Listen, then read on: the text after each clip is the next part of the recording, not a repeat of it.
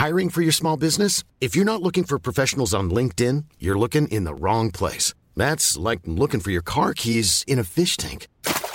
LinkedIn helps you hire professionals you can't find anywhere else, even those who aren't actively searching for a new job but might be open to the perfect role. In a given month, over 70% of LinkedIn users don't even visit other leading job sites. So start looking in the right place. With LinkedIn, you can hire professionals like a professional. Post your free job on linkedin.com slash people today.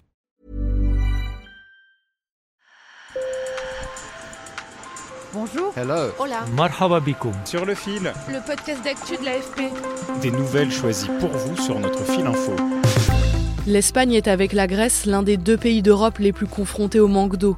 Une situation qui s'est aggravée avec le réchauffement climatique au point que même en hiver, certaines régions en manquent. C'est le cas de l'ultra-touristique Catalogne, dans le nord-est du pays, qui fait face à la pire sécheresse jamais enregistrée à cette période de l'année. Dans certains villages, les habitants n'ont quasiment plus d'eau, et Barcelone, 5 millions d'habitants, pourrait bientôt connaître d'importantes restrictions. Si tout le monde scrute le ciel avec angoisse, certains accusent les autorités de privilégier l'approvisionnement en eau du secteur touristique au détriment de la population. Ma collègue Anaï Aradas est allée à la rencontre des Catalans. Sur le fil.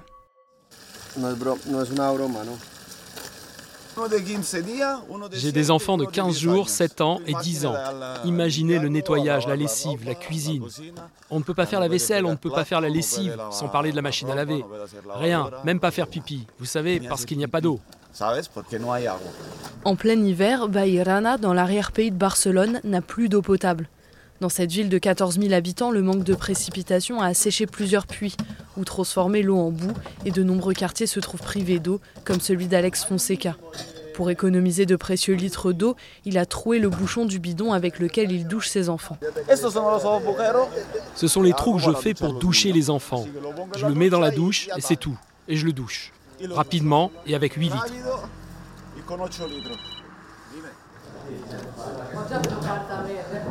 Eva Maria Morales est la maire de la commune de Bairana.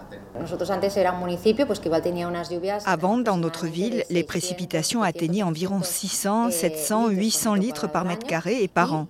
L'an dernier, ces précipitations n'ont même pas atteint 300 litres par mètre carré.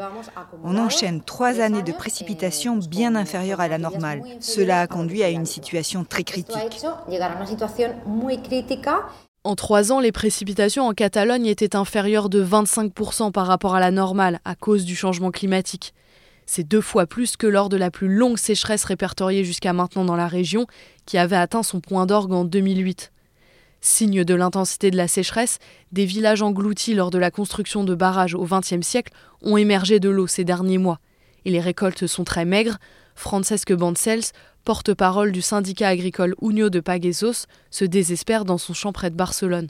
La sécheresse devient de plus en plus persistante et durable. La saison dernière, dans cette région, l'intégralité de la récolte de céréales a été perdue.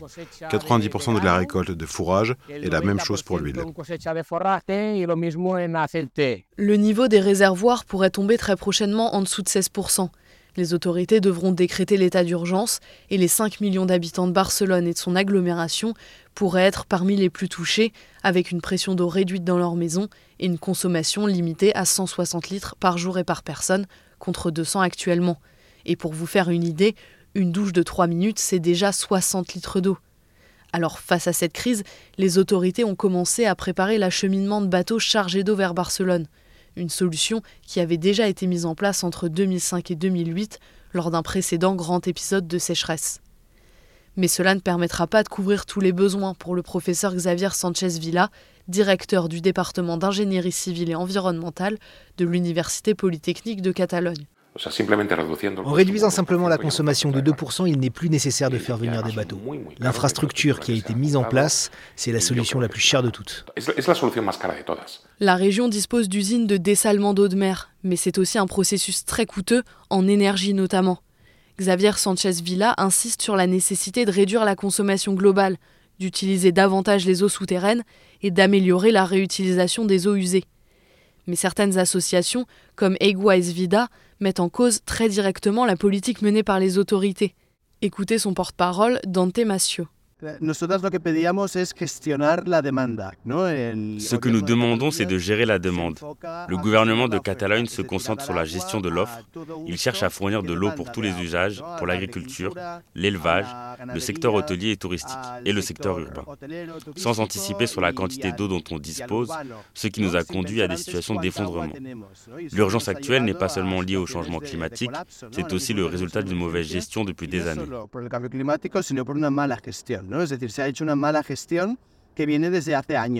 Le secteur touristique qui tire l'économie de toute la région est particulièrement consommateur et ne cesse de se développer.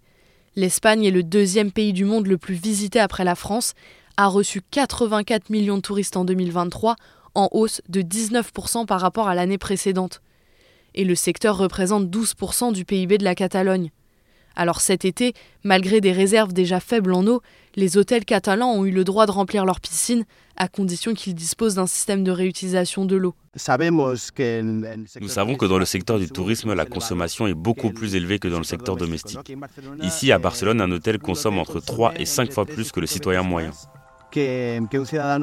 Le sud de l'Espagne est également frappé par une très dure sécheresse, notamment en Andalousie.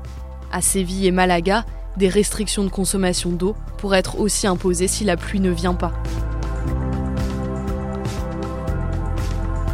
C'est la fin de cet épisode, merci de nous avoir écoutés. Je suis Clara Guillard. Sur le fil revient demain. Si vous aimez notre travail, n'hésitez pas à vous abonner, à nous laisser des commentaires et plein d'étoiles sur votre plateforme d'écoute préférée. A très vite